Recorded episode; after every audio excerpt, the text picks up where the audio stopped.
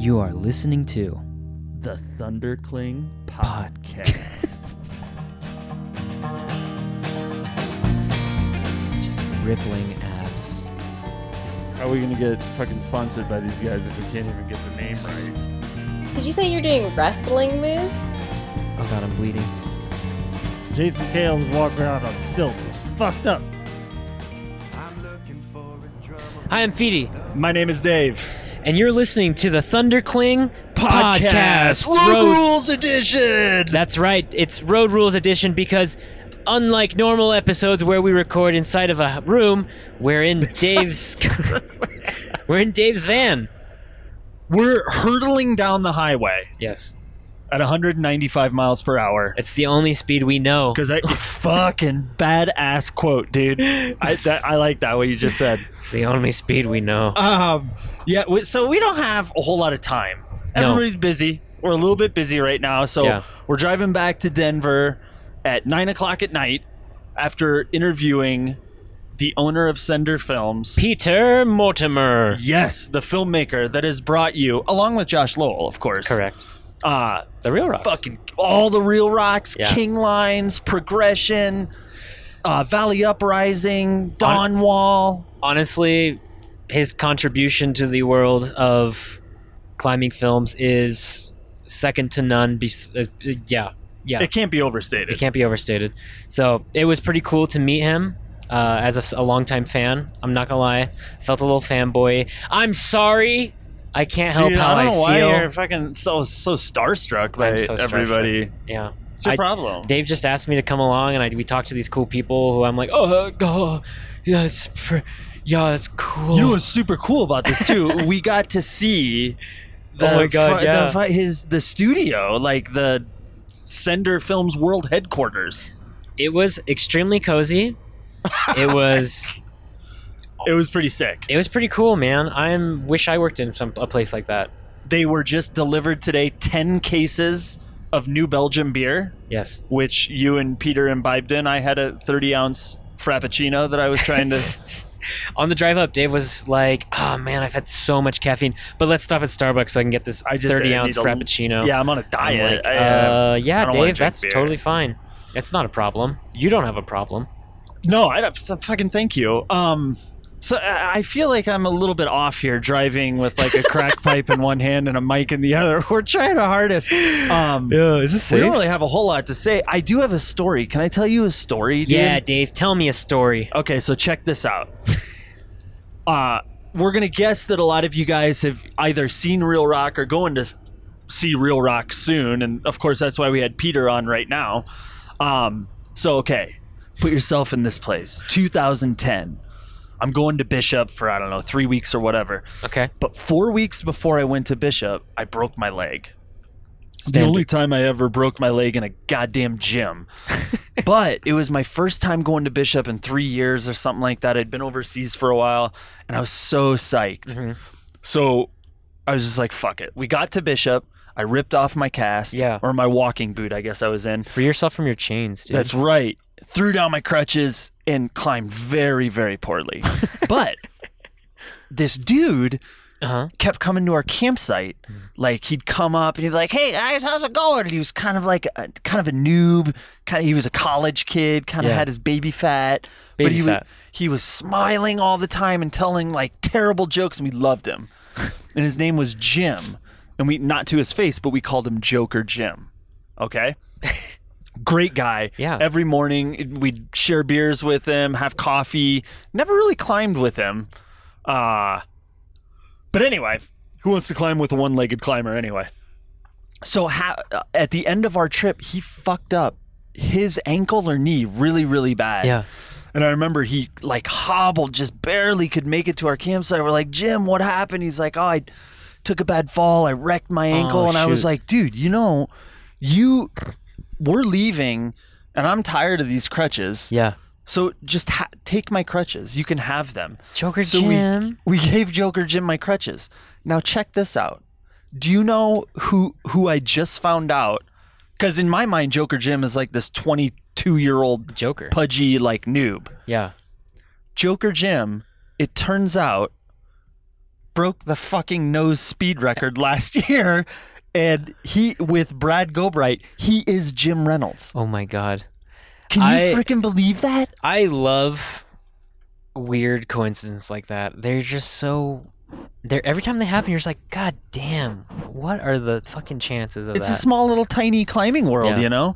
So the moral of that story is when you meet a noob or you meet like a grommet Yeah. or some kid who's just getting into it, dude, tread lightly. Tread because one day very soon they're going to be burning your hairy ass straight off the rock. That's what I'm saying. wow. I Anyway. love that story because It's so crazy. it's so crazy. Full circle, Reel Rock, Peter Mortimer. Yes.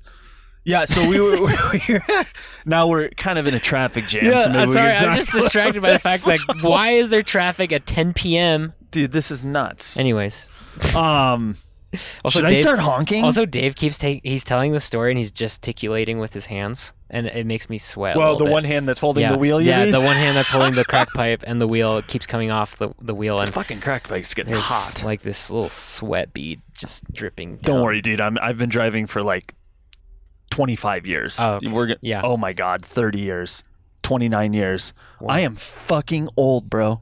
I know. I hate- Sometimes I, don't like thinking about that. let's not talk about it Yeah, anymore. let's not it makes talk me it. sad. okay.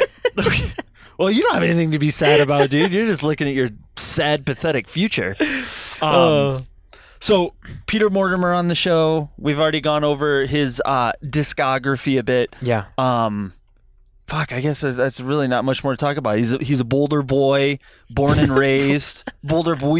He's a Boulder. Dude, I Yeah. here you take it over. I'm driving. Yeah. Take you- us out. honestly, um, I hope you guys enjoy this episode because Peter Mortimer tells some good stories about how Reel Rock got started, his his perspective on climbing film and the climbing, how climbing film has grown so much because the climbing industry as a whole is growing a ton. So Inside stories about the Dawn Wall, about many of the Reel Rocks. Oh my God. The, the pressure that Well- he, that people can feel like filming these, you know, maybe one go, once in a lifetime achievements with the Yeah. greatest climbers in the world at the peak of their abilities. I mean, we these films, you know, these filmmakers are have to be really selfless, and you know, when they make these films, it's all about the subjects, and they sort of, they're like these films are just saturated with their struggle too. You know, they were there for seven years filming while Dawn Tommy was trying, and then an extra three years trying to craft some kind of narrative out of the thousands of hours of footage I'm sure they had, which is honestly, if you've never worked in editing anything, is a task daunting on it onto itself. So I don't know. Uh, check it out. oh wait a second. No we gotta tell one more story. This will Okay. only take a second. So when we were driving when Feedy and I were driving up um, we were kind of joking about asking actually Lynn my girlfriend was Yeah. like ask Peter what his dawn wall was. And Feedy was like I bet his Dawn Wall was fucking the Dawn Wall. And we didn't even ask the question and Peter said Yeah, that. he's he's like, like- everybody always asks me what my Dawn Wall was and I'm always like Dude, it was making the dawn wall wall. You son of a bitch. it's so it's so meta. Yeah. Anyway, All right. Jesus, we're, let's uh, we're in too much traffic. I can't concentrate. yeah. Hopefully you enjoy it. Uh, we'll see you on the other side. Goodbye. Goodbye. In the city where the wind patterns change, blow around the buildings all tall and strange. No. Is that where you guys record all your voiceover stuff? Uh, no, I mean we do scratch. Yeah, okay. but we do it all, wherever, just whoever's recording. I'm narrating this Marc Andre Leclerc film. Nice. You're narrating it. Yeah, because it's kind of my story of. I mean, it's minimal, but it's my story of, you know, meeting Mark and kind of following him and stuff. Is you Canadian? Yeah. Yeah, that's what I thought. But you've narrated a lot of the other ones, right? It's Uh, your no, because my narration's not very good. really. Nick, my partner Nick, Oh, Okay. or one of my partners, Nick, does um he's really good. But his more like a stentorian narration, like it's not personal. Mm-hmm. It's like and the ones that I narrate, the only ones I narrate are when it's a personal story. Like I did First Descent, the movie way back when. Yeah. I was, Yeah. like, following Didier and stuff. But I would only narrate if it was a personal story. But otherwise, my vo- I- you wouldn't want to hear my voice. I mean, it's just not. I don't. Oh yeah, Didier. I just don't talk like that. You don't talk like a professional narrator. I can't. How'd you guys fucking get um Peter Skarsgård? Is that? Sarsgaard, yeah. Well, we got Peter Sarsgaard through, um, our, you know, Scott Jurek. the Yes. ultra runner. Uh-huh. He's lives in Boulder. He's a good friend of ours, and his wife Jenny, I've known forever, and they knew Peter through. He's really into running, and he was working on a project with them, and they were like, "Oh, you guys, you could get him, and you should definitely like." He'd be awesome for it, and then we talked to him, and his voice was awesome for it. I mean, Cool. we, This is it was he was our second choice. Our first choice, we were like, okay, our the holy grail is um, you know, the dude. Morgan Freeman. No, from from uh, you know the Big Lebowski. Whoa. Oh, fucking Jeff Jeff Bridges. Bridges? Yeah, Jeff Bridges.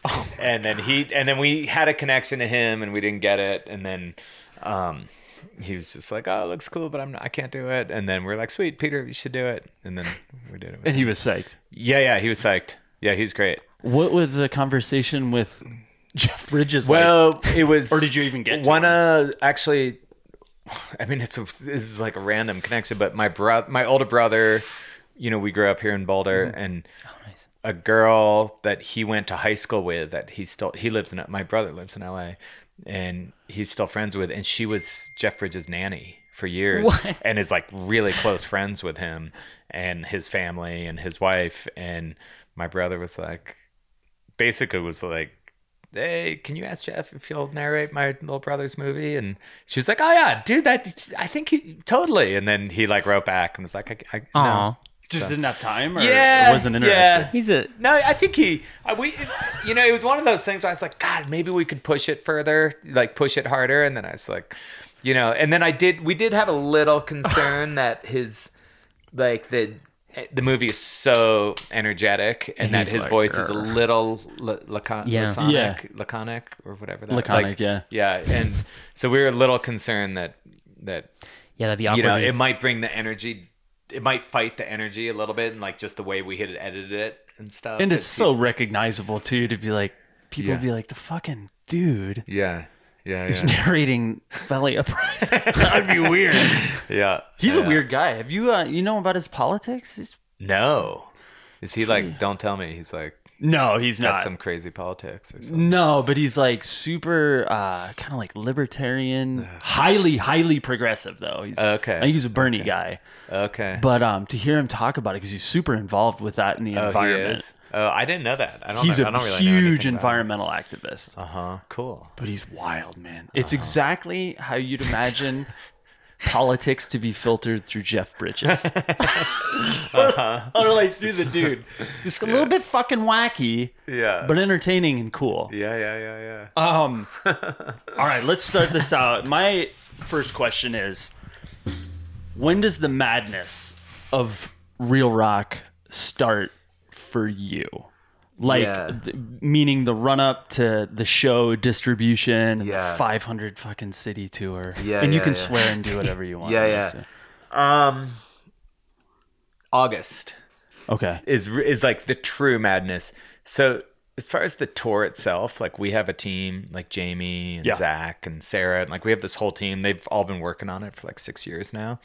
So there's something that's less manic about that because you know they book we book all the our, the venues that we run we book in January and February, and then we get the website up and they've got that. That's a that's a linear process and it's tangible, so they do a really good job with it. So that's not as stressful um, for me personally, but the films it's just creative process and i'm you know like to me like i can't have those breakthroughs and i think josh is this way a little bit until it's like i'm like really stressed Yes. and like think and then we until i do like a couple test screenings with friends and Oh, yeah. family and i'm just like lying in bed at night and thinking about it and then i'm like okay now i know how it needs to be so it goes like august is like pretty hellish and then labor day hits and then september is like a fucking nightmare like september Just the is like- editing. yeah, we just work like I can't.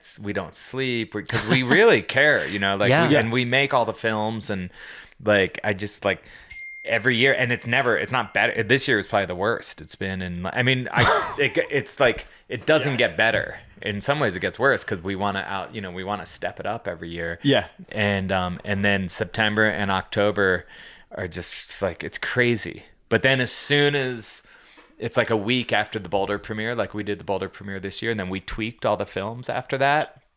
And Yes. then we actually waited to do our our like official sound and color mixes like in New York until after the Boulder premieres, um, because then you see it with the whole crowd. You watch it four times in a row, and then you're like, okay, there's like a thousand micro tweaks you want to make, you know, because and a lot of it like this year, there's so many laughs in the program. Dude, I mean, the Jim Reynolds and Brad Gobright. Jim Reynolds and Brad Gobright. The first half of the Speed Record film is the funniest it's I've ever seen in Reel Rock. Yeah, yeah. I think like just even throughout the program, like there's so many laughs, and then you have to kind of edit for those if you're doing theatrical because a lot of lines people just miss at Yeah. every screen. Like Yes. we we know we're like okay, this will be kind of funny, but then when the whole crowd laughs and it steps on someone else's line, you know, the next line, and we need them to Oh, hear that, so we'll actually space it out a little bit.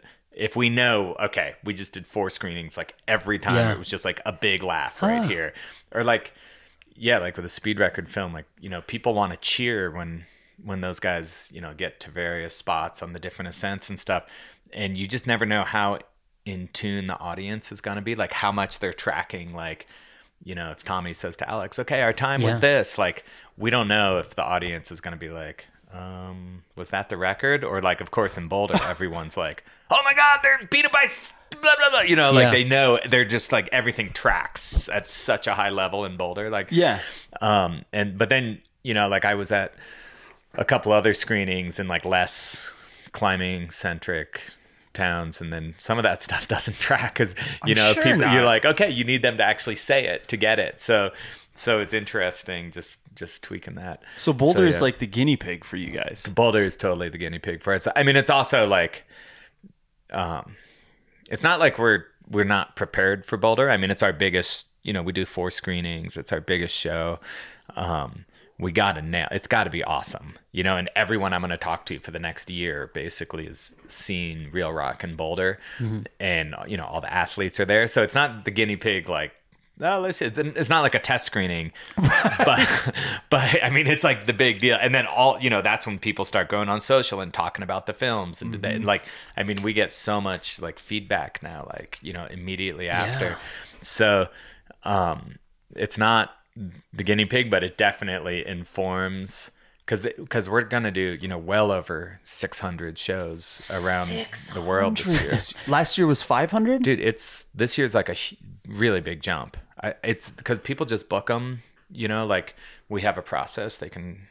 Oh, you mean like solo booking? They they're yeah, booking yeah, their yeah. own Like show. if you They- guys wanted to do a show, you could just like email Reel Rock and then book it, and then Sarah will reach out to you and stuff, and then you know just like figure out how it's gonna work. Yeah. How much does it cost for that? Well, it's it's kind of a sliding scale, I think. Um, and then I think there's like kind of a flat fee, but if it's like a big place with a big place, it's like more. And then if it, I, I mean, it's, I don't know exactly. I don't want to like say Yeah. on here because I Yeah. actually, I actually am like, I'm like, I don't know exactly how they I have direct it the films. set up. Yeah, I'm like, I, I try to like just stay more focused on the like the creative Yeah, on yeah, the yeah. films than like those details and stuff. And um, but we try to make it so people can do it. Like if you want to do it in a gym or something, you know, like so it's not prohibitive. Sure. But um, yeah. So um, How many of those 600? I don't know how to ask this. Like, do are we like run? you guys? Yeah. we, we run fifty. Only 50. Yeah, so we run 50 in the United States, and it's mostly now just in the like the big cities. You know, like Boulder. Like in Colorado, we do Boulder, Denver, Fort Collins, and Colorado Springs, Mm-hmm. and that's it. But I think there's probably you know 40 shows or 30 shows across Colorado, but we don't do any of the other Yeah. ones. And then, um, and then people come in like in Denver. So we're doing our big shows in Denver on Mm-hmm. Thursday and Friday. But then after a month, other people can do shows Mm-hmm. in Denver. So there, there may end up being like, you know, five or six more shows that in Denver throughout. yeah, the there next always months are. And like something. Broomfield does one that like it goes to charity for firefighters or something. Yeah, like yeah, that. It's yeah. Super cool. Totally. And that's the other thing is we want people to be able to do fundraisers and Yeah. stuff. Yeah. So we're not like trying to I mean, we want to keep it, you know, like not crazy expensive and stuff. Yeah. So Where do you guys find time to make the movies? It seems like it's so much, so much energy in the the promotion and the Yeah, I mean, so we so like the core we have like I mean I would consider myself like the creative team. It's like me Mm-hmm. and Josh Lowell and Nick Rosen and um and then we have a bunch of editors and producers and then often Okay. third party filmmakers like Cedar Wright has made a few Yeah. films with us the last few years. And you know, so that so we have the creative team and then we have like the logistical team and then we have a couple people who are in the middle who are like sort of bridging that gap between us. But we're like like in the next 2 weeks we're going to be out we're going to have 3 teams out shooting for Reel Rock potential Reel Rock films for next year. Cool. And then we had another film that Jen Randall, who's a she's a British filmmaker living in um, Squamish. She's made some really cool films. Do you guys know? I don't think I know her. She's really name she's sounds really familiar. Cool. Yeah, she's like her films like won awards at Banff and stuff. Sweet. And so she did a film with Hazel Findlay that was going to be on the tour this year, but then all the other films got so long, and that one they didn't shoot until May, and it was like definitely going to be stressful, like getting it all Mm-hmm. together. So we're pushing that one back. So that one's going to be in the next real. It's an awesome film. It wasn't, but it's going to be in the next Reel Rock tour. So we're already like in post. It's and then we have sometimes a film. You know, it's an expedition, and you shoot it, and it's encapsulated there. Yeah. And sometimes it's like a project and it's like you work on it for three years. I mean, we have Yeah. films that we're just like, yep, let's just put some more, let's go do another shoot on that. And, Yeah. you know, I mean, The Dawn Wall was kind of that Yes. way. Oh my like, God. Mm-hmm. And, but then those films, they get better the more you suffer trying to make them. So, you know, like, I mean, The Dawn Wall, imagine if Tommy had just gone out and done it the first year, you'd be like, oh, that was pretty cool. Like, not mean, epic. Dave and, Dave and I talk about this that everyone's like, "Oh man, Tommy and Kevin, they like worked on that for so long, but you guys were up there just as long and then also editing it for Yeah. an extra amount of time. Like, Yeah. you guys were also there. Yeah, like at one point I was like, you know, Kevin after the Dawn Wall, he's like, "What's your Dawn Wall?" And I was like, and I was like, "Dude, my Dawn Wall is editing the fucking Dawn." Wall. Holy Like, shit! I found my Dawn Wall.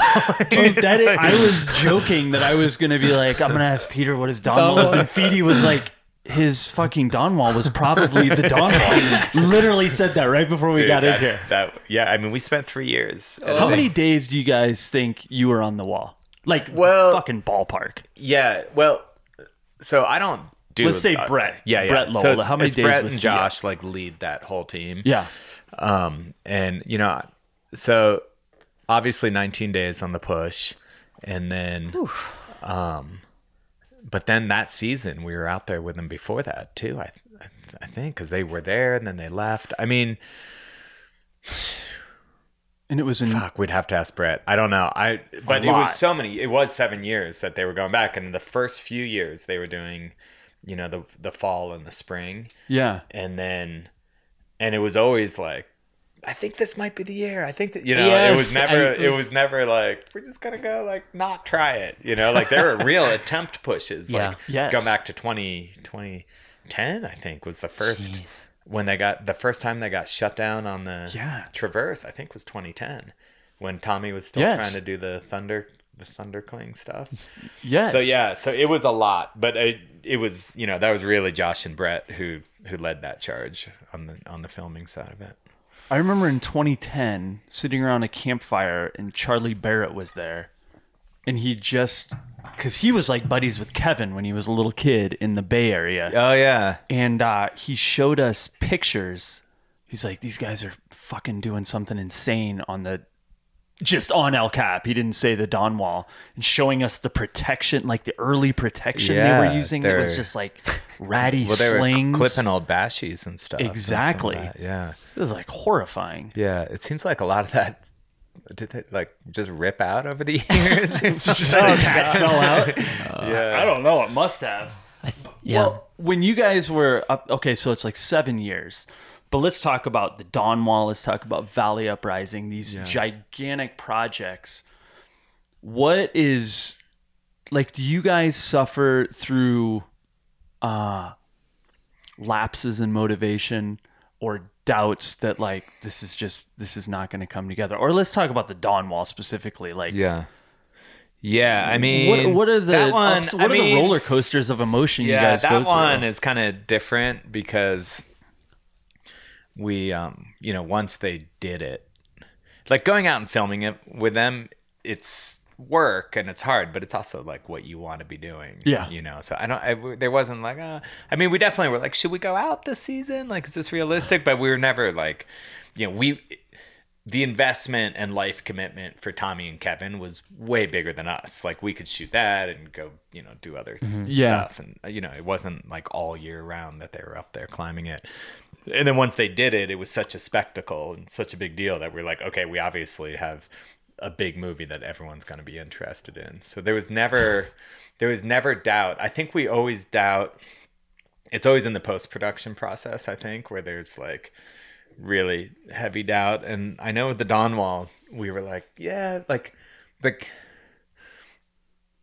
we were like, yeah, I think it'll just be. A, we didn't know if the movie was going to cross over to the mainstream. We're like, yeah, I think it'll just be a good, a really good climbing movie. And then, you know, and then we'd get really psyched, and then we'd like screen it for someone, and they wouldn't quite get what we were doing, Yeah. or we wouldn't have the structure right, and we'd get like super deflated and be like, yeah, well, you know, it'll Still work on Reel I- Rock. yeah, totally. Like maybe we should just put this on Reel Rock, you guys, and then Holy like, crap. and then you know, and then, um, I mean, that's been the same thing with all the the big feature films. Yeah. and you know, we're doing, we're working on this film right now, the Marc Andre Leclerc film, and it's been the same way. I mean, it's been the same. I mean, it's been you know years of post production, and then we actually were in post production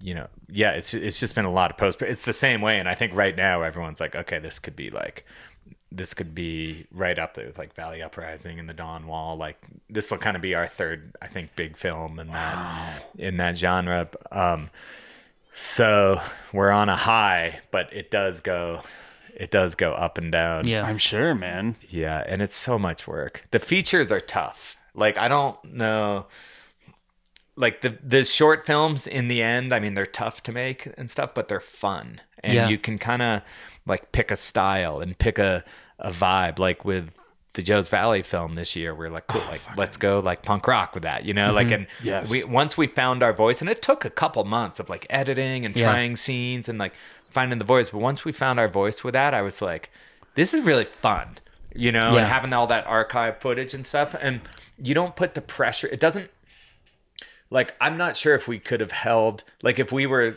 to say develop Joe's Valley into a feature film now, not that we're thinking about that, but just as an example, like I don't know if we could hold that style and that pace. Yes. You know how like Yeah. it's Yes. such a breakneck pace and we're mm-hmm. kind of just like here and then we kind of surprise Yeah. you and go here and then it's like we could you couldn't you'd have to kind of come up with a whole new filmmaking style to mm-hmm. make a feature out of that. It'd have to be much like more um documentary style and exactly you're I, more with- classic documentary. yeah, That's what I was thinking. So like each short can you kind of choose a style and then you have fun with that. And, Yes. You know, and and but the features like to really ask somebody for an hour and a half of their Yeah. time and like you you you're just not going to make many of those in your life so you want them to be legendary or epic you know Oh, yeah. you want and and then that's you know cuz you're just like I mean on like at this point i'm just like been working really hard like back to back with the don wall and the marc andre leclerc film but if i'm never made another feature climbing film i could probably die a happy Yeah. right now i love making the shorts You know, I- I- yeah. I, have we have 300 ideas for different shorts and i get excited thinking about them and Mm-hmm. how to shoot them and how to just like what the angle is and stuff but Yeah. the features are fucking epic I'm sure at some point too, the, the Dawn Wall probably just felt like such a mountain of footage. Like, how do I, how do I even find a way to tell this story in this like pile, you know, and just digging through it and yeah finding that narrative in there must be really difficult. Yeah, so the crazy there's a couple crazy things about the Dawn Wall that we really is why it took us so long. Yeah. One is um Tommy has this incredible backstory, Yes. obviously, with Kyrgyzstan. And then the other is but you don't want to just make a film that just like starts in the starts he was born and then he and then he climbed. In the end, we we did kind of make that, but we you know we knew we had this 19 day real time experience mm-hmm. and that that you had to have the experiential feeling of that in the film and we always knew that from the beginning Yeah. like that was the anchor but we we started out and we like we were just like oh my god this how is this gonna work we didn't even know if the backstory stuff was gonna play or da, da, da, da. So we did a cut that took like a year, and it was probably three or three and a half hours long. Yeah. And it was Tommy's born. Dot dot dot dot dot Kyrgyzstan, just like super linear. Yeah. Every potential story point you know, he goes up Franz well he meets Kevin, and then you learn about Kevin, da da da da da da da mm-hmm. da da da, and then they they try it, they fail, and then you know, two hours in or two and a half hours in, they start the 19 day push, and then oh. the last I was watching, and and we showed that to some documentary filmmakers in New York that you know, just like yeah, non climbers, and we're like, this, you gotta, you know, you gotta just watch this, like, just tell us like what of this mm-hmm. is our movie and what. Yes. isn't Oh, from your perspective.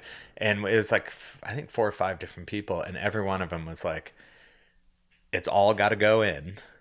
Yeah. But as you guys, you know, as we were telling them, they're like, "But you gotta, you gotta jumble it up." So finding that structure, and it's pretty. Inter- I mean, it's pretty simple. I think when you Yeah. watch it now, but finding the structure, Mm-hmm.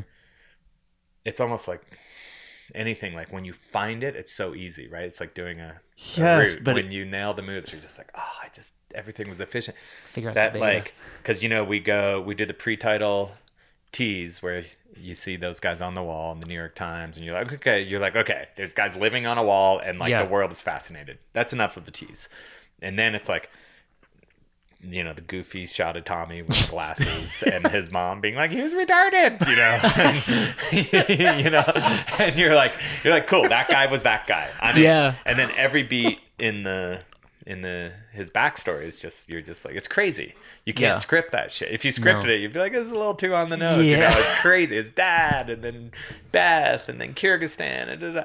and so we do all that and then we're like I think almost to the point where you think okay we're gonna be just watching a movie and a backstory. And then, you know, after Kyrgyzstan fades to black, and then it's like 15 years later, and then it starts on Yes. day one on the wall.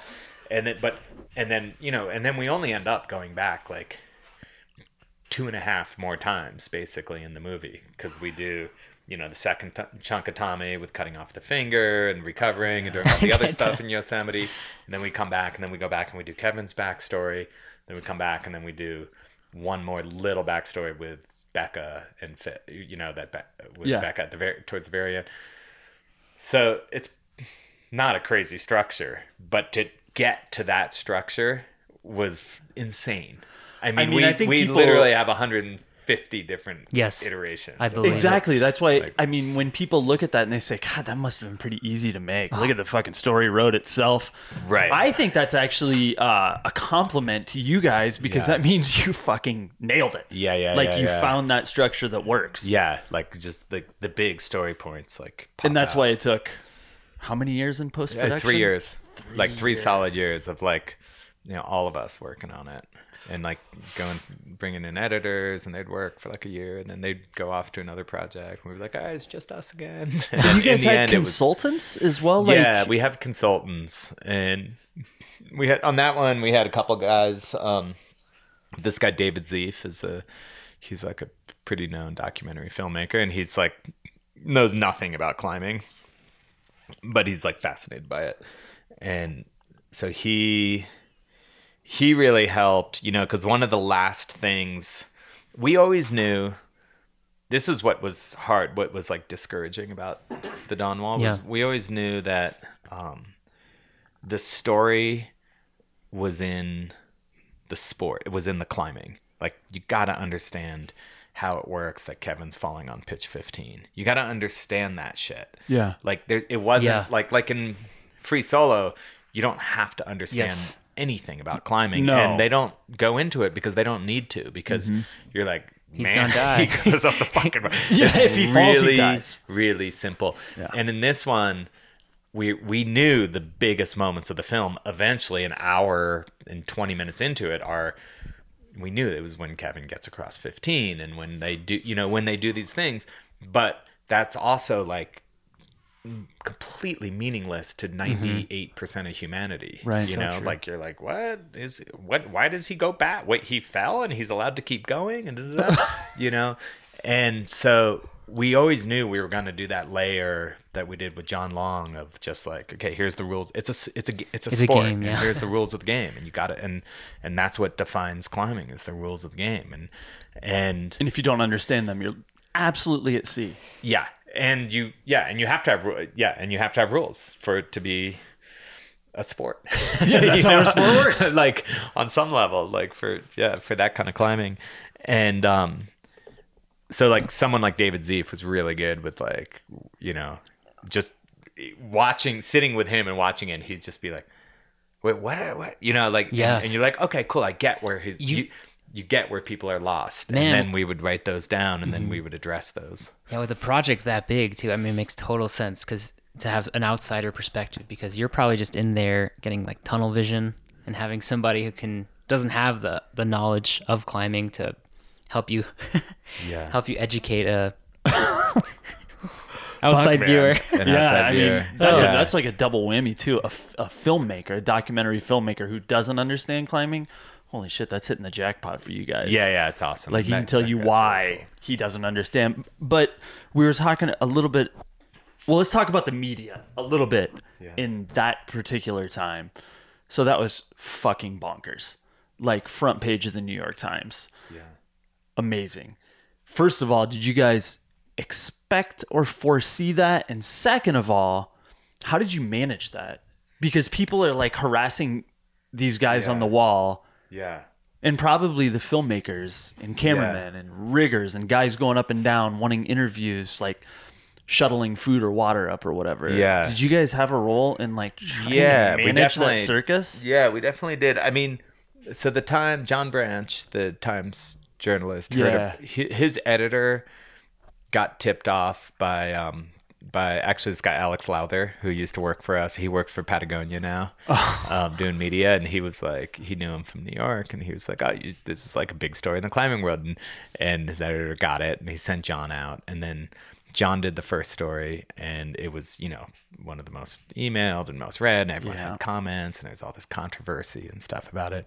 And so then his editor's like, "S- s- "Stay there, Keep you that know, shit this- going." it's like a news story because it's like real time. You know, it's like it's happening, and people love that when they can, you know, check back in on it and see where they're Absolutely. going. And then, you know, he did so many pieces on like the backstory, and he's a awesome. I mean, he's great, right? He's a Pulitzer Prize winning i mean he's also Writer, one of the few dudes in media who like explained it in the proper way. He he did yeah he didn't he did a great job Yeah, with he it. did well. and um and he's cool. I mean he's such a fan. I was just at the Reel Rock san francisco show and he he and his wife come to all the Reel Rock shows. And Oh, they, nice. they love it. I mean he's always um he actually was like after he saw the joe's valley film he was like dude i can't believe you I didn't. I didn't know about that story. Like, I would have loved to have done that story. oh because that was that came from like an outside magazine it came story? from an outside magazine i story. read that story Yeah, yeah, yeah. really well done I thought it was really well done. i didn't know that was before your film That was so the writer uh, of that story, Freddie. Um, he um,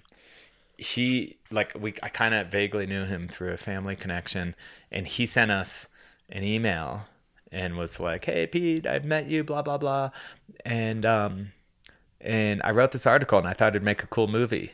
no way that's how it happened Yeah, and we, I mean, we get those. I mean, we get, we get. I mean, and that's great. Like, pitch us, people. Yeah. like, Yeah, fuck yeah. You know, we get hundreds of those in story, and every, you know, we talked to all the climbers and the athletes and the magazine writer, and we're always looking for stories.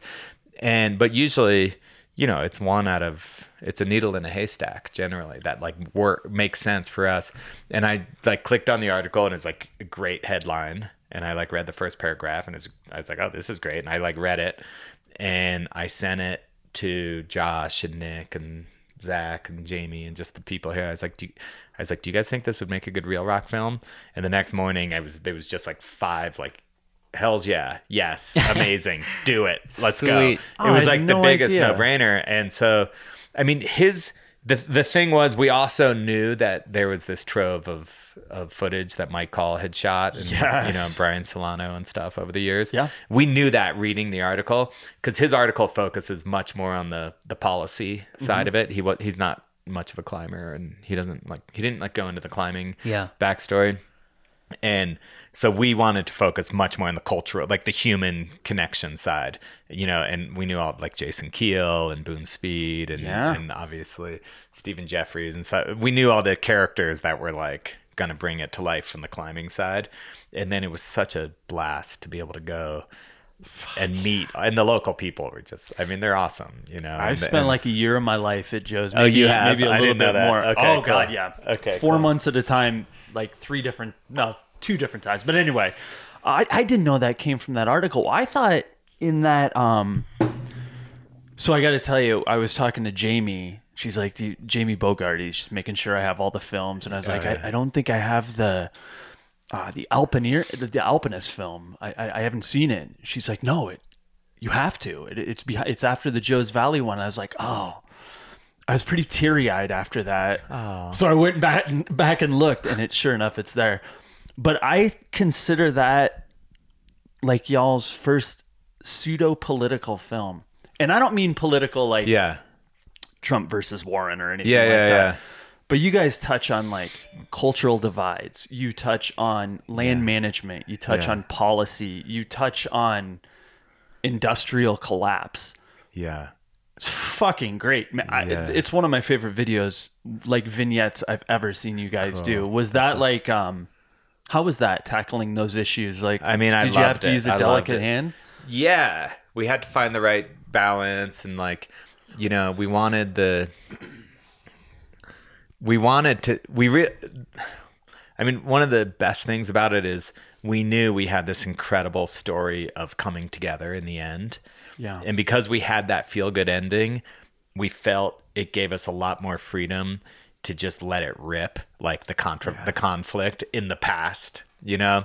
So we we really I mean, you know, in the film we have you know the climbers first impression of the locals and you're kind of like it almost makes you cringe you know but they say it with you know those guys are so self-aware they say it with you know like hey we were kids back then but like who the fuck you know who are these hillbillies like what are these people like you know and then we flip it and we get the locals first that's so impression good. of Which the is way better. which you're like that's funny you know Yeah. and they're they're way more relatable in some ways because Yeah, like exactly. climbing is so Look at weird Jason Kehl's gonna steal my baby.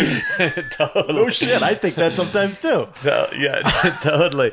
Um, so I think like having that, and then, um, you know, and then just like you know, I think the style of that film is like you know somebody says something, and it kind of leads to a almost like a sidebar scene, like like okay, let's learn about Yeah, more yeah, about yeah. the locals now, and let's like let's understand now, like oh shit, like the fucking economy there is in tank in tatters, yeah, and like you know, coal mining is like yeah, so so it was super delicate, but we also knew that you know that's what you want i think as a viewer is to feel really uncomfortable and to go through and you don't want to go off right right away and be like oh this is going to be a feel good film Yeah. you want to you want to go in there and be like be like fuck is this gonna am i gonna like this I, you know and we really want you to go through all those emotions and then as like you know the the steps start happening and then you know the mormons are opening coffee shops you're like yes Yeah. mormons are selling coffee i love it fucking crazy yeah Holy So, shit. Um, yeah. Super well done. Like Cool. besides Thanks. this podcast, like I want to say that was cool. just wonderful. thanks Like pseudo political. I loved it, man. Just touch it because this country is so torn up right now. And and yeah viewing that film through a certain lens, you guys are like using climbing as a tool to talk about one way that Yeah. communities to come can come together, and that's through fucking recreation. Yeah, yeah, yeah. I mean, yeah, there was a writer, a big writer, sent us an email. He saw the show in New York, and he's like, "Dude, it's." It, I just remember the quote because he he's like, it was, it was like, it was like a, um, a pathway out of this like political nightmare that we're in. Yes. Of like, uh, you know, like because it is like you know people in that's that county probably votes eighty percent. Trump and the climbers are probably hundred percent or ninety percent, you know, like Whomever else. anti-Trump. Not Trump. and um, but then if you just forget about that, Yes. there's so much fucking common ground. Mm-hmm. I mean, there's so, and it's fun. Like for me, and you know, I'm grew up in Boulder, and you know, you can imagine you know, just my like, you know, just my sort of political background and leanings and stuff. But it's they're, I love talking. They're so fun to talk to and stuff. But even being there, I mean, I, you probably had this spending time there, like. You know, because it is a very open place because the climbers are such such a part of it now. Yes. but every It's once like in a a, college while, campus. like it is. Yeah, Do you know what I mean? but every once in a while, and they, you know, you do hear something that just like, or someone will say something that just like triggers you a little bit, and you're like, oh, we could all go down that path of just like, ah, I like this, and you like, you know, Yeah. and then you're just like, this, like, it's not about that. Like, there's, it's, it's crazy because I, I mean, I do think our common ground is so much more than our our un, it's just like the, Yeah. the extreme we just all get it's not like oh like those guys are a bunch of racists and we're like pro this or like they Yeah. don't care about the environment we care about the environment i mean probably our carbon footprints like you know as you know and, Yes. and yeah like they're mining coal but at least like coal gets i mean yeah it destroys the air but at least it's like used for something you know and it's building that community and allowing it to survive. but I'm just saying, like coal is coal, like at least is an energy Yeah. source. Like if you're just like, I'm going on a trip. Oh, like exactly, You're just yeah. doing that. You're also created, you know, contributing to the to the carbon Yeah. problem, but you're just doing it for yourself to feel good. And Instagram, dude. And in- you're doing it for Instagram Oh, as yeah. well. Your Instagram true. stories. That's true. That's true. what I wanted to say, it- like one of the things that I walked away from that from is like it's our fucking political debates are so illogical a They're lot of the time. illogical. Like we think uh, the left thinks they're uh, just rolling in logic, and the right thinks the same. Yeah. The libertarians think one way. The cool thing about that film is you see when people find one piece of common ground and let all politics go aside. Yeah. Fucking logic blossoms Yeah. like a spring field of flowers. Yeah. Like when they're talking about, we can all agree that our manufacturing and industry is being driven into the ground. Yeah. What can we do to survive as a community? Yeah.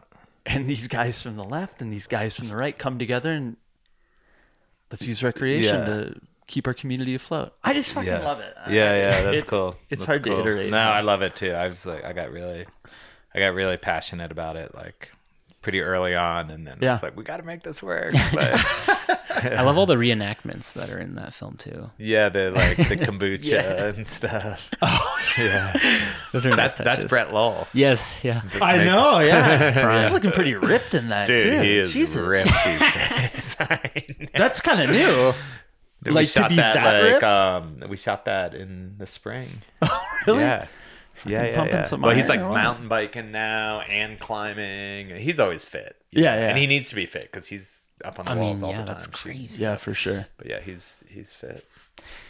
So when did the Reel Rock kind of start? Like when did you go from Sender Films making Front Range Freaks, Return to Sender, and then Yeah. combine with Big Up to start making the Reel Rocks? I guess Yeah. for me, So it's, yeah. no, Yeah, no, yeah, go yeah. ahead. Go ahead. Yeah, so it was 14 years ago, Mm-hmm. obviously, because this is Reel Rock 14. um, and it's funny because I have this story, and then I was like telling Josh Lowell this story, and he was like, he's like, oh, it's totally that story, except for I had the idea, and I suggested Of it to you, and I was like, I thought it was me who had the idea, suggested to you. but it was such a no-brainer that it kind of doesn't matter. Like, so Josh and I. You know, and Nick, we all went to Colorado College Mm-hmm. together. And Oh. We all climbed together and stuff. And J- Josh and I were both geology majors, and um, so The normal path of the normal filmmaking path. career. Yeah, I like rocks. yeah, I like rocks. I climb them, I study them, and now we make movies about them. and um, yeah, and then um, Josh. So we, and then he's from back east, and then I was living in New York. Like I got into filmmaking right after, and I moved to New York after college. And then Josh was uh, he actually like. I don't know. He had something going on, but he made he was a really good boulderer, and so he made Oh, this yeah. bouldering Yes. video called I think it's called Big Up the video. Uh, or no, what is it? It's about That was bouldering in the m- gunks. Oh Big my Up. Is it called. Big Up? Was it big? I know what you're talking about. yeah, yeah, yeah, Yeah. It's cool with Ivan Greene and Obi And and, Obi, like yeah. this the whole like like e- and Josh is in and bouldering. It's like it was kind of like bouldering in the gunks, which is obviously this traditional Totally trad remember. area and stuff. And it was pretty. It was a small film, but it was a pretty groundbreaking film. I think Yeah. it was, you know.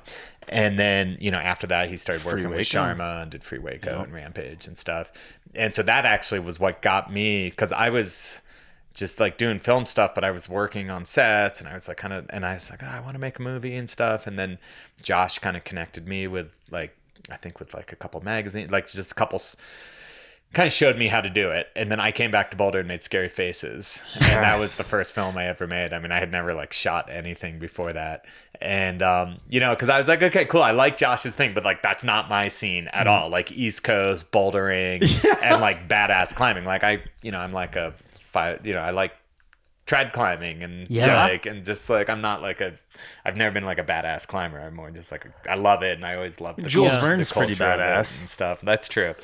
And um so we did I did that and Josh and and it was cool and then you know I think we had like two or three films and we were helping each other and I even edited on one of his he started doing the dosage series and I Yes. helped him edit on Groundbreaking as a well. couple of those yeah and those were amazing and then um and then but then we all you know we saw the audience for the for the screenings but neither of us had energy to do it. And we didn't like quite have enough like sponsorship money Yeah. to like hire people and do it and stuff. And then you know so it was in 2004 i guess. Um, we were like dude let's just do it. Let's let's let's pool our resources and do it together. We had started working on king lines together at that time. So that was going to be our first collaboration. Our first film together was king lines. Is that still the best selling? Dvd DVD? it might be i mean i don't know i don't know the numbers i think for us It was for years. Though, for right? year for a long time because it kind of was when great movie. I mean I think we I can't remember now did it like start on VHS and then it went on DVD and then it went on digital or maybe it just did like DVD and I then think it was DVD to to digital. Yeah. yeah and um yeah so that was Reel Rock 2 Or- Okay, that's where the numbers are. Okay, yeah yeah so Reel Rock 1 um was it? my Pro- gosh I'm so I, I'm, I can't believe this. I knew this until like five was minutes ago. progression a Reel Rock too? Then All right, now I'm confused about the first four Reel Rocks. Dude, Um, we're interviewing you because we thought you were the expert. I know. Because there was First Ascent, the movie, yeah, Progression. Reel- The first like three had sort of a feature plus a short, yeah. and except for King Lines was like you know it was like that was our that was basically the program. I think we had a short from Brit from England, like a ten minute short before it. But it's basically King Lines was the program. And yeah, I mean, as soon as we had the idea, we're like, dude, let's just pool resources and you know combine sponsors and make films and do one tour and we'll get enough money to hire someone it was my girlfriend at the time who's now my wife um, she was the tour director for a couple years or for three or four years and um and just like you know as soon as we did it it was just like cool this totally makes sense How many Yeah. shows those first? yeah years? not a ton i mean i, I can't remember I, I've, I've maybe 50 or less than a hundred fewer than a hundred you know That's quite Like- a bit though, out of the gates. Yeah. seems like.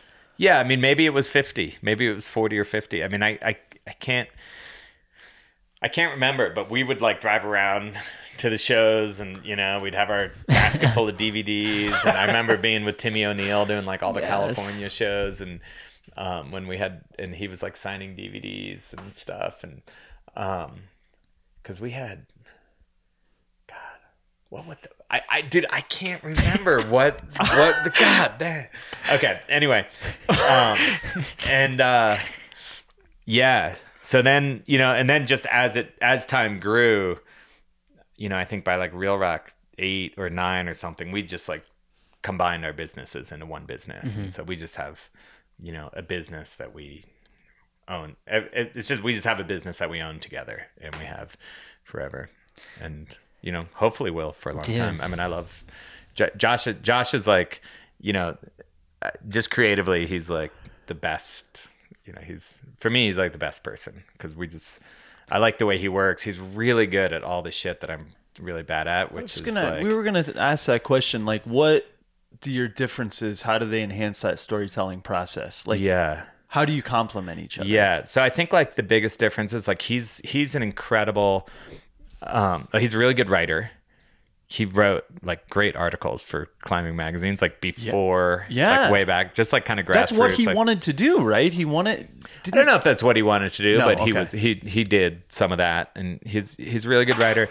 He's really good at the craft of filmmaking, like mm-hmm. every aspect of the. He's like more like like you know he comes from a film family. His dad like was big in the in the lighting and equipment back and stuff, and back in Hollywood back in the day and stuff. Wow. Um, yeah, no, he comes from like a film, like film film family. He's just he's really good, like with everything technical, but also just like the shooting, the lighting, the kind of the directing, the cinemat, the cinematography, the um, the and then the editing and the pacing and the and the sound design. He's just good at everything in filmmaking, and um, I think, and I'm, I think I'm fine at that, but I'm not as good at any of that, and I don't love it as much. I mean, I do love the the editing, but I think I'm really good at the kind of the the you know the the the ideas and the structure and the and the um I'm really good at structure.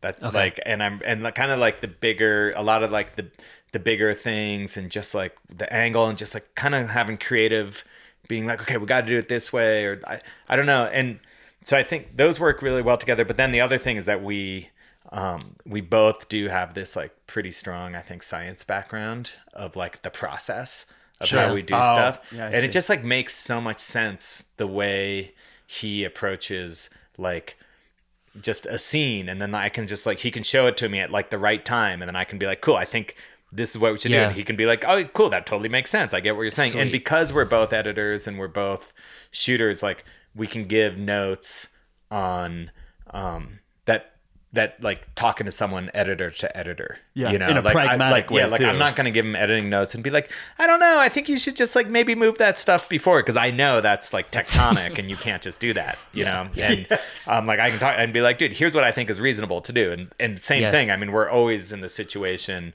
of doing that and then you know Nick Rosen is also like he's here with me in Boulder and he's also like he's more in the writing and he gets like you know like once I think a lot of times the way we work really well is when I get like really geeked out on something or or Josh does and then Nick gets in there and like really helps with like the writing and the scripting just making it flow and like Mm-hmm. you know make he's got a really good sense of just like what what works and Tuning the arc. Yeah, L- tune- like yeah, the story totally. arc. And also just like the, the actual words that people say. Like I really struggle with that. Like I can I can lay out a script or like a scene and it's all like you get all the story beats. Like I'm really good at hitting the story beats. but actually then like someone needs to go in and massage all that so Yeah. like what this person says flows logically out of what that person Yeah. says because i'll Add just some charisma to that part. yeah like i'll just like i'm I, like i really like hitting beats um, Yeah. Well, let's talk about like so.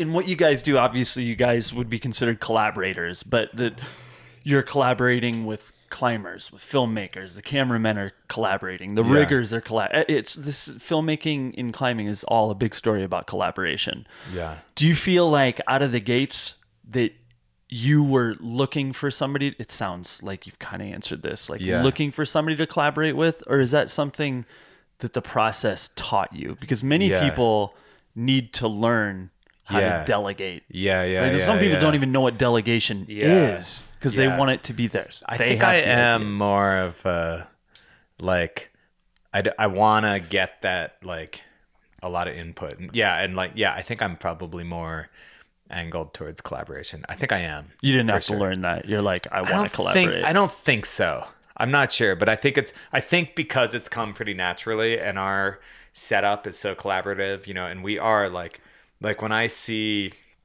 someone doing something exciting in the film world, I'm like I'm so I'm like, ah, how can we work with you? You know, like I mean, I was just like um talking to Jimmy Chin today. I Yeah. was like, dude, I got like six ideas I want to pick. You know, like I Yeah. want like because he's like, you know, those guys are fucking amazing. What they're, I mean, Yes. obviously, I mean, they like hit the, you know, shot the moon. But like seeing like Cedar and stuff, you know, and like, you know, like it's so like I love like you know in the last one of the films we did with Cedar it just worked out that like he needed he needed that extra voice and so i like you know before Reel Rock a couple years ago i just spent a few weeks like in his basement with him just like diving in the edit and just Yeah. yeah, and i love that it's so fun you Yes. know it's so fun and you need that like you just need that in filmmaking too i mean first of all it's so massive you need it and you can't be good at everything and if you do everything, you can't see also the like the small picture and the big picture simultaneously. Sure. Like we always have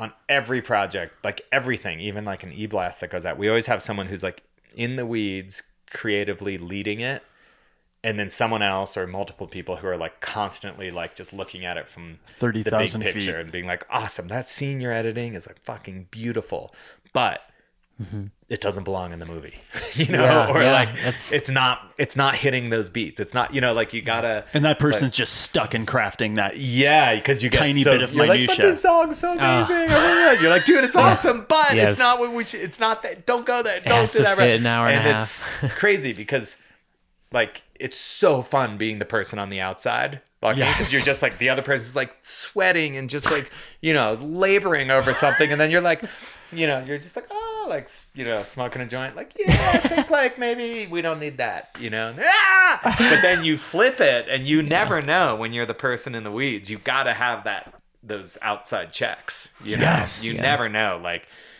is this what I should be working on? You know, like should this scene be ten seconds Yeah. or two minutes? And so- so you gotta. I mean, you guys must have that. I mean, you guys obviously have a partnership. We delegate. yeah.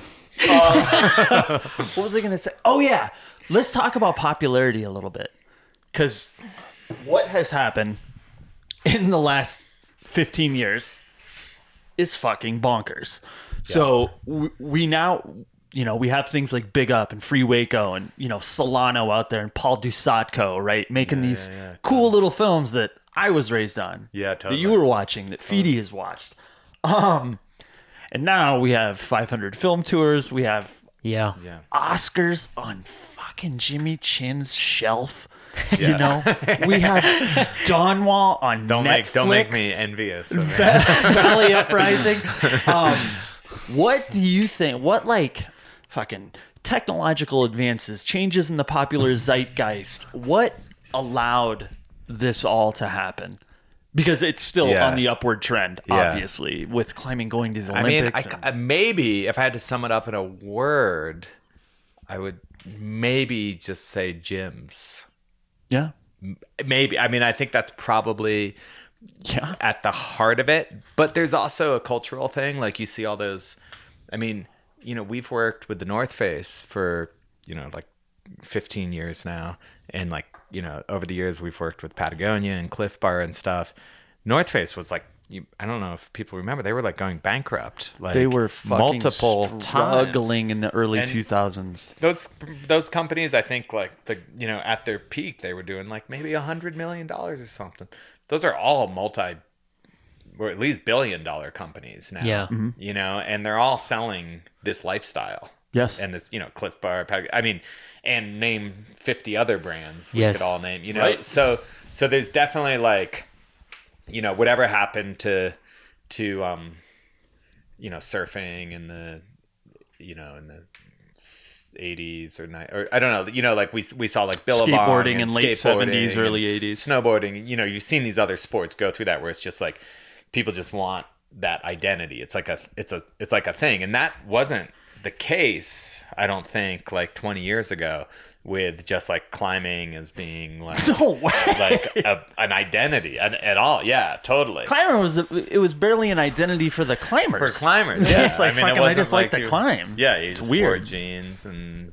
and t-shirts, And you stuff. didn't wear North Face. Yeah, back then, and like, when I first started climbing, Yeah. North Face was like on the fucking brink. I know it's I, crazy. when it's crazy. Halliburton or whatever sold yeah, right. And or then- Hal- Halliburton. Or, Halla. what was her Hell, name? not Halliburton's the Dick Cheney oil. Company. Oh yeah. what was the company that owned it? Helly Helly Hansen, or was it? Or I fucking don't or remember. I know what you mean. It's some something. Something like yeah. When Dick Cheney owned it. Wow, Dick Cheney. Yeah, he sold it right before they uh, got voted into the White Big, House. big climber, actually. Huge climber.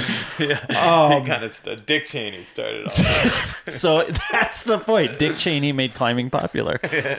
um, I mean, I mean, I forgot where I was speaking going. Speaking of popularity, though, I mean, for you, it must be such a surreal feeling to take a step back and be like, "Holy crap!" Like, 500 locales packed with people are watching these films. You know, I mean, It's awesome. that's gotta it. be- I love it.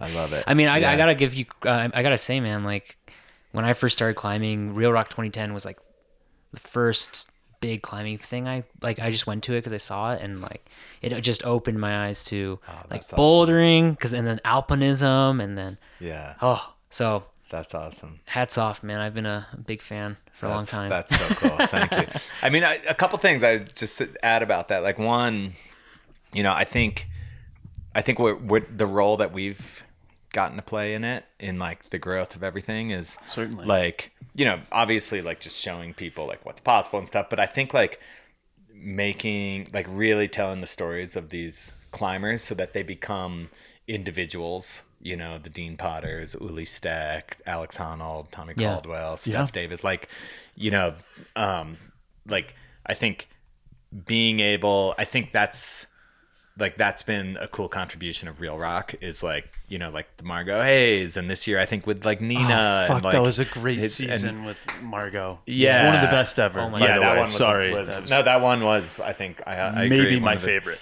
yeah and so i think it's cool because i i do think in i mean i don't really follow a lot of the other outdoor sports but you i don't know like a lot of personalities like i feel like more people from outside of climbing know like tommy and alex and like dean and these people yes. but like I don't know the equivalent in like skiing or snowboarding of those people because I just haven't like gotten their story and like gotten to like Yes. see that and like be like oh they're this individual Yeah. who like has this incredible mm-hmm. journey that I can relate to in some way or something. Um, but they're so compelling because of what they're doing too, right? I know So climbing is so, it's so much. Kelly Slater is hugely popular because one, because he's fucking handsome and Yeah, he's 10 awesome. I mean, he's kind of the 10 world championships, Yeah. right? But Yeah, you don't snowboarders or skiers are rarely putting their lives on the line in such a stark But I don't in- know. in such mean, a you don't stark think they are like in the visually no. Yeah, but like, Like, with when you- avalanche danger and all that stuff. No, I don't think people even think about avalanche danger if they're not backcountry skiers. Like they hear about avalanches and like, "Oh, what a tragedy." Yeah, yeah. But they don't think about like, oh, there are people out there like making their living skiing those lines with their fucking snow cards and their probing poles. Yeah. They don't know that. I don't Yeah, think. yeah, yeah. But they can see watch Alone on the Wall and see Honnold fucking ubiquitously Honnolding Yeah, yeah. and that is all you need. Yeah. And welcome to every living room in America, you know, Yeah. via 60 minutes Yeah. because of what you guys can do with that stark imagery. Yeah. Yeah, yeah, yeah. I don't That's cool. I don't think other sports can speak to you that way. And also, we're not, you know, climbers aren't wearing fucking face masks, Yeah, yeah, you helmets, don't- and that's shit. really you know, nice. We're all And the built-in story of like trying to get to the top of something is so universal. Like Yes. Yeah. having a dream and like God, like. um, but the other thing I was gonna say that we, um, that I think about a lot is, you know, most of the reel rock growth is in cities, you know, and I think obviously that goes with gyms and stuff. But I mean, it's crazy because we map all of our tour growth, you know, the ticket sales in each location over the years, and you know, in the ski in the smaller towns where we started, like Durango and stuff, it's not that different than it was Yeah. 15 years ago. Oh, you know, right. maybe it was like in Durango, it was like 200 people 15 years ago, and this year it was like three or 400. You know, it's Yeah. not like it's not like we're seeing crazy growth in that area. But then, you know, like, um, you know, like I, I, I mean, any city. I'm just uh, like, you know, we didn't even do shows in like New York until, you know, until probably Reel Rock eight or something or nine, and then you know we sell out the you know a thousand seat theater there like you know weeks in advance, and so like so. But what I think about is the the um. So all those people, like most of their experience with climbing, I mean, a lot. Hopefully, a lot of them don't even climb. They're just like friends. They know it's a cool film. They want to Yeah, see yeah. it, and they're friends and stuff. But a lot of them, their experience with climbing is climbing in the gym, and then maybe going outside on the weekend and going Yes. bouldering, or Yeah. like doing some, you know, like well protected sport climbing or something, and or maybe a little bit of trad climbing. But I I I want them to like come out of Reel Rock and be like, be like, like you know, like I can push it. alpine climbing. Like me climbing at my gym is connected to like Oh, you know ex- him, Himalayan alpine climbing and to like what Alex Honnold does and to Yeah. like you know what people are doing in some other country or you know like like I want them to realize that like cuz when I got into climbing it was a subculture and it was that's what drew me in was like reading the old you know french mountaineering literature and like the book climb about el dorado canyon and you know and like royal robbins and all that stuff. And like and i was just like okay like if i just like go do this little boulder problem out at flagstaff i'm part of the like Yeah, you yeah. realized it more. And i want i want people to like go to reel rock and be like cool like yeah i just like started climbing at the gym with my friend. But like I'm like entering this whole it's like Nar- it's like Narnia, you know? Like I'm entering I'm like going through the wardrobe and like I'm part of this thing and I want I I think about that a lot of like I want people to be like like at the gym being like, yeah, like I'm part Part of of the something. tribe. I'm part of something bigger. You know, Yeah. Not- it's not just like a work. It's not like if, and I don't like, but like if you do CrossFit, for instance, I don't know. Like I don't do CrossFit, but mm-hmm. and it seems awesome. I'm not trying to knock on CrossFit, but, but, but I, I don't know. It just popped into my mind, but it's not like you're like you're just there like getting fit and like doing a thing and getting stronger and then you're kind of dreaming about like whatever else Yeah. you know whatever thing you're trying to get fit for whatever reason you're trying to get fit you're not part of this you know you don't go to the crossfit gym and you're like part of this world actually like there's a history and a culture and a tradition and all these manifestations of that and climbing is that like you just go into the Oh. go into the spot and go bouldering and you're actually like entering this whole world and so I, I you know i really want people like all over the world who are seeing reel rock to be like yeah like i'm part of something like Oh man. this i'm part of something bigger So, Fuck yeah. yeah, dude.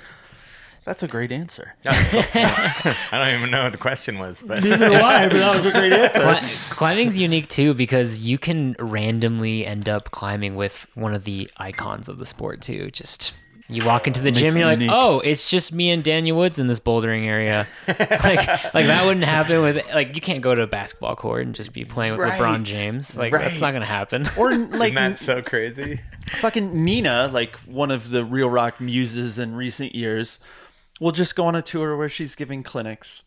And once again, I'd be like, yeah, I'm getting a clinic uh, this weekend from Ben Roethlisberger on quarterback. Like, it's not going to fucking happen. totally But you can go to yeah, a I signed clinic. up last minute yeah, yeah. Sign up last minute. LeBron James is going to shoot me how to, or teach me how to shoot yeah, jumpers. yeah, yeah. But you can do that with like it's amazing Nina Williams. yeah it's Or amazing it's fucking crazy. Um, yeah Can I ask a question about inspiration a little bit? yeah yeah What um I know we're probably running up against time. And I got a couple time- well let's see I don't know. It's oh, it's eight. Yeah, yeah. Let's wrap it. Let's wrap it up with a couple more. And I got a couple I- questions that I. I, I Cool, can't let you cool, get cool. out of here Yeah, without asking. Um so let's go inspiration first. The 1st Uh-huh. one is where outside of climbing films, not talking climbing Yeah. films. Yeah, yeah. Where what are your like north stars of inspiration for your filmmaking? for filmmaking, Whether they be yeah. other films, books, art, yeah. whatever. Yeah. What is like imprinted itself on your life that's made an indelible mark that if you look at your films, you can see, oh shit, that's sneaking in there a little bit. Yeah, I mean it's funny because I think a lot of that goes back to um, like when I was first deciding to become a filmmaker. So it was kind of in the late '90s Yeah. time period, and that, there it was such a golden era of like independent and foreign film, and like there was just so much creativity happening then. Yes. Um, so like, I mean, just to name a few, like definitely in the docu in the outdoor documentary space. I mean, Stacy Peralta was always Yeah. the model. I mean, right? Last time 'Cause I he interviewed started you, we talked about this. Yeah, yeah, yeah. I mean, less so now because he just hasn't, you know, made many films recently, and we've kind of moved. You know, like that was like leading up to Valley Uprising and stuff. We're like, yeah, we got to do our like Dogtown and Z Boys of climbing. You know, to this and- day, it's my favorite documentary of all time. yeah, Hillfest. yeah, yeah. No, It's it's, a- number one dude, on my list. yeah, yeah, it's amazing. It's amazing. And um, you know, but like um and then a lot of other docs, you know, I the ones that popping into my mind, like Grizzly Man was one. That's just like holy shit. Oh, it's so you know? weird. And Yeah, it's a fucking bizarre movie. yeah, oh, it's amazing. And um yeah, but then like I mean definitely I've been more inspired. I mean I've just always watched indie films like going way way back and you know, I used to go to Sundance with my dad when I was like, you know, in college and high school and stuff and we'd go out and just like watch films and stuff and um but there was one the film that I like I I feel like I credit with like the reason I became a filmmaker. It was this Danish movie called Festen, is celebration. And do you guys know like when the dog the da- there are all these like Lars von Trier and Thomas Vinterberger Yeah. and all these like Danish filmmakers like back in the late '90s, and they were doing they created this dogma thing and they created all these rules around filmmaking where like you could go on a set but you could like you go on location. You only shot on location. You could only use natural lighting and you couldn't use tripods. Like they wanted to like kind Yeah. of make it like austere like as natural as possible and try and so there's this like 10 or 15 films that came out and they were all good and they were all like getting released here in the states but the best one was this movie Festen it's like I haven't seen it in a long time. I'm gonna It's- check it out. dude it's awesome. It's Yeah. it's like I, I mean I went I lived in New York at the time and I went and saw it in the theater like three or four times Whoa. and I just was like is like this is the this is the coolest movie ever um I might watch it now and be like I don't know it's kind of weird it's Yeah, it's hard to yeah. um but uh, like i liked and because i've never like i was kind of saying before i've never been like super huge on like cinematography like the the the i never like getting lost in the beauty i'm it's more like story and Yeah. character that like really Sure. i get super excited about and i like like Yeah. kind of fast paced like filmmaking and stuff like the stuff that i like to watch and um so but i i do like like beautiful poetic moments and stuff like that you know like i mean grizzly man is a great example it's like so it's so um, scratchy and kind of rough and tumble. But Yes. then there's like these just like moments of poetry where you're just like, oh my god, like it's a you know it's an incredible movie. Um, so yeah, I, I mean I just think back to that that whole time period, but um, but there's yeah, and then art. I mean I love you know art and, and stuff too. And I have an uncle who's a big like pretty famous New York.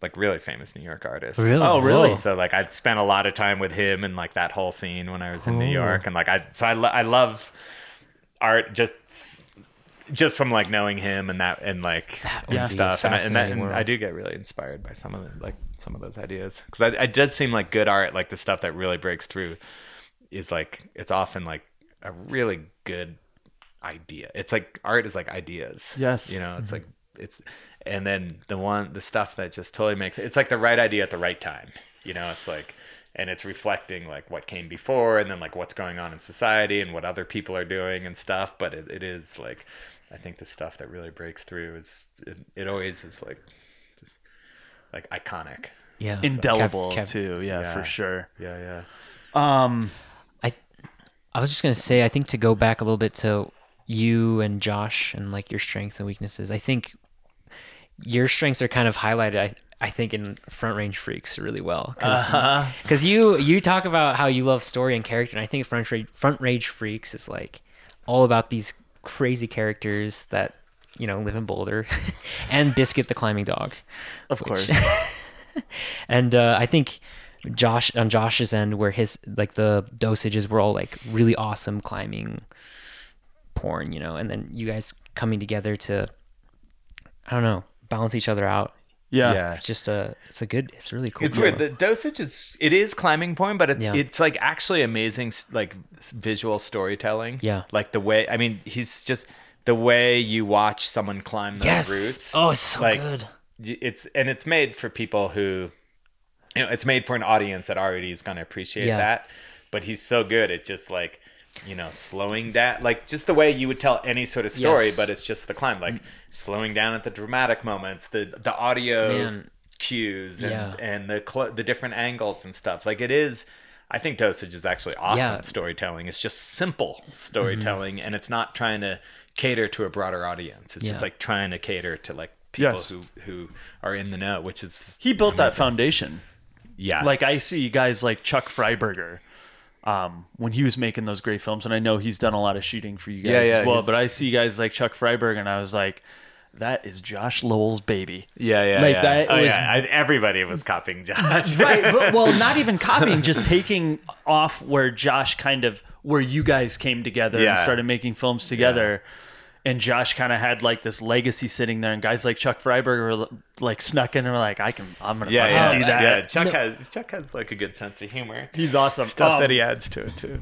okay i got one more question and then if you have any more go for it so i want to talk about your capturing these sometimes maybe once in a lifetime events. These events that as soon as the climber's feet leave the ground, this is going to be it. And you're there to document it. What is the pressure of that like for the entire crew? Yeah. Um because maybe there are no second chances. yeah. You know what I mean? Or Yeah. it, if they do it and you fuck it up, Yeah.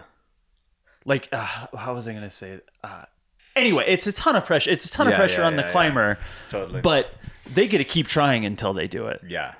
Well, you guys only get one chance to Yeah. capture them actually like achieving Yeah. this, and you're there for that specific reason. yeah.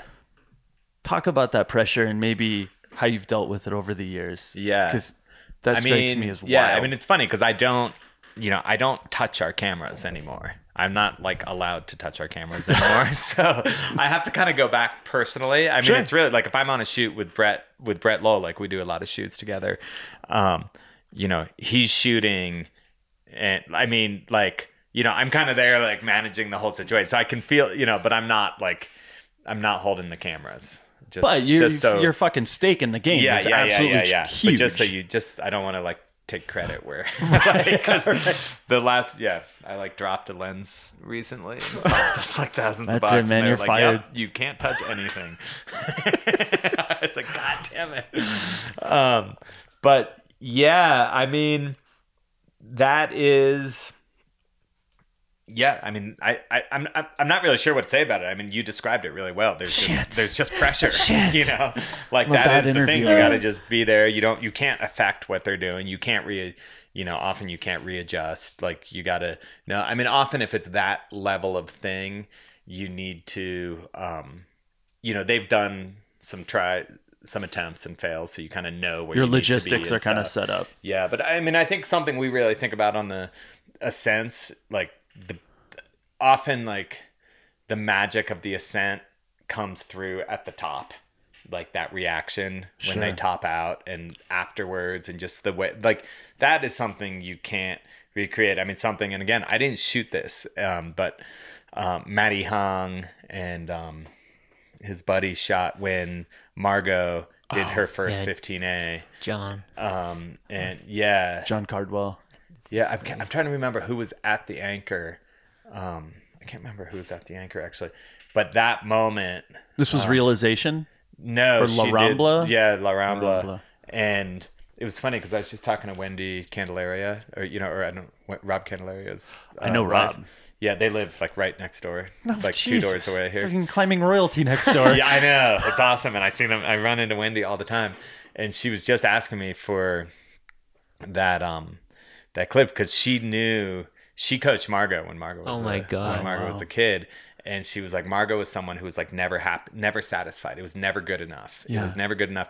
And she was just saying to me, she saw in Margo's face Yeah. when she starts crying at the top. She's like, that was the first time in Margo's life that she was like, That was okay, that was good enough Oh, for like a shit. moment. Of course, then she has to go do another. Yeah. But Yeah. for uh, that fleeting moment, Oh my God. she was like, that was good enough.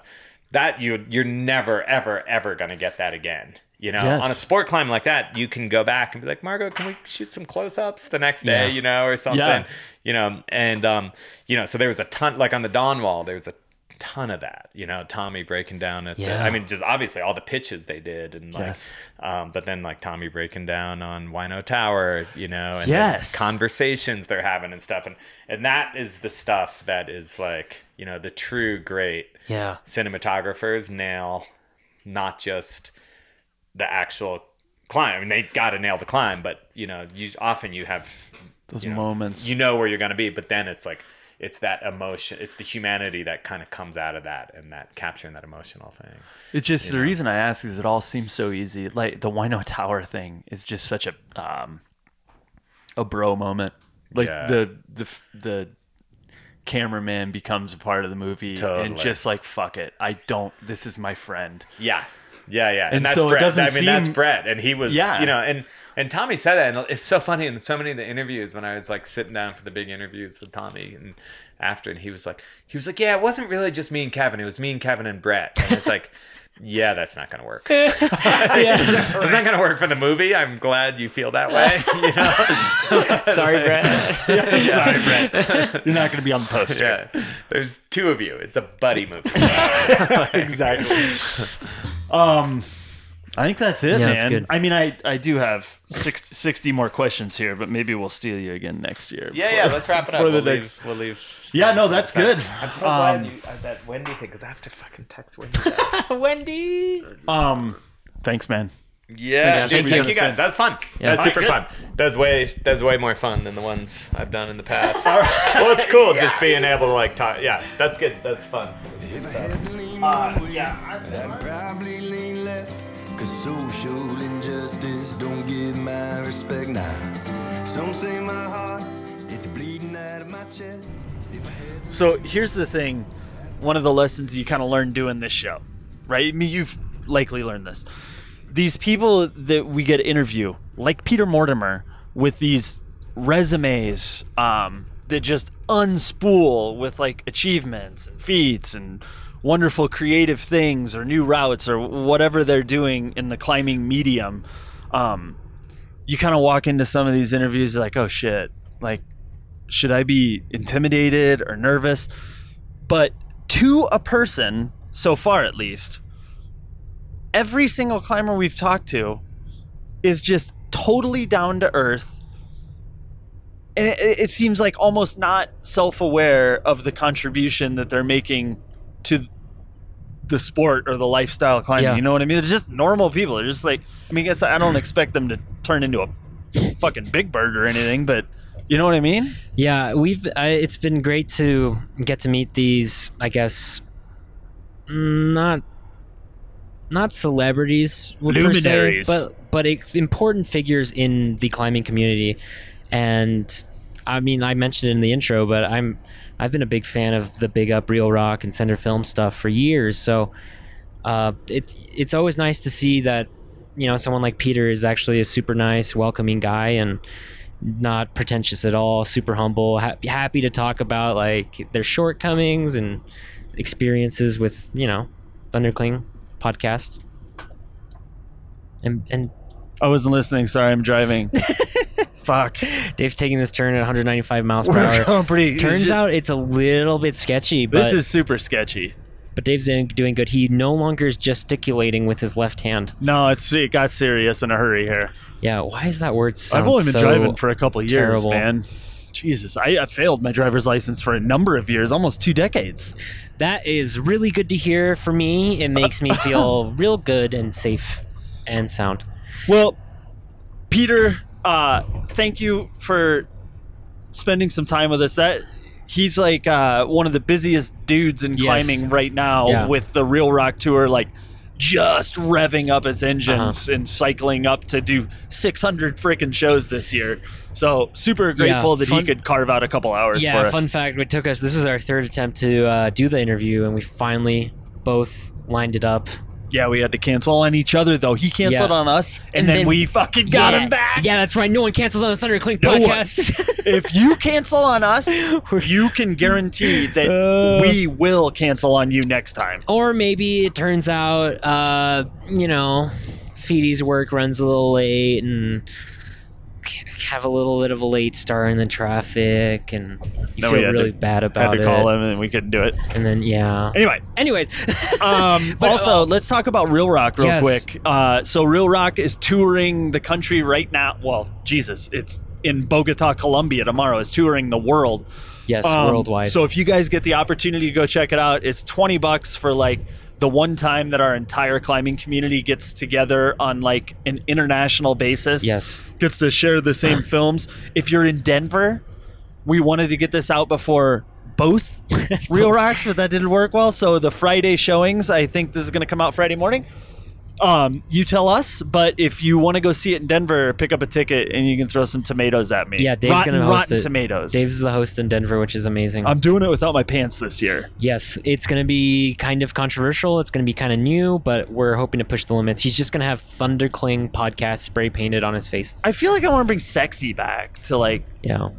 But the for reel rock, you for- know? on a real real note, if you have never seen a reel rock in person, please go check it out. It's so much fun. Uh, the energy and the vibe of the crowd is something really special, and uh, it's not the same to just watch the films on their own, even though they stand alone uh, very well.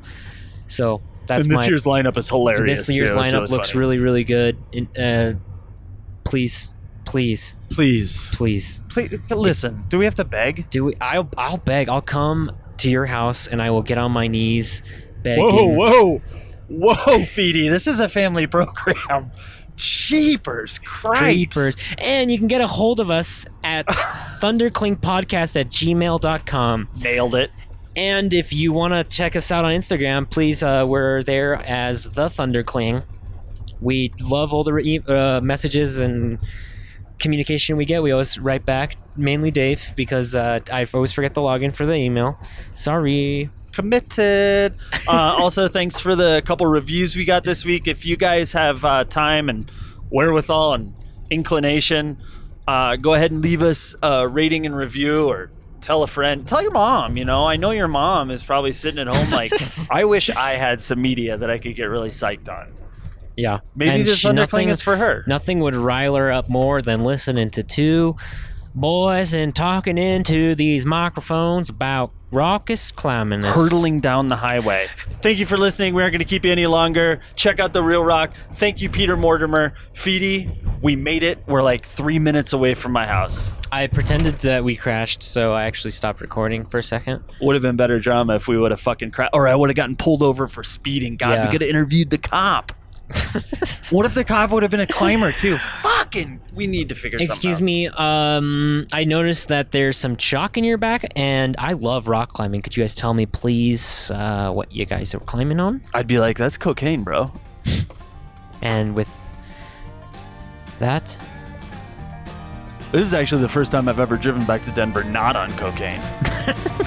All right, should we end it? Okay, bye. bye bye.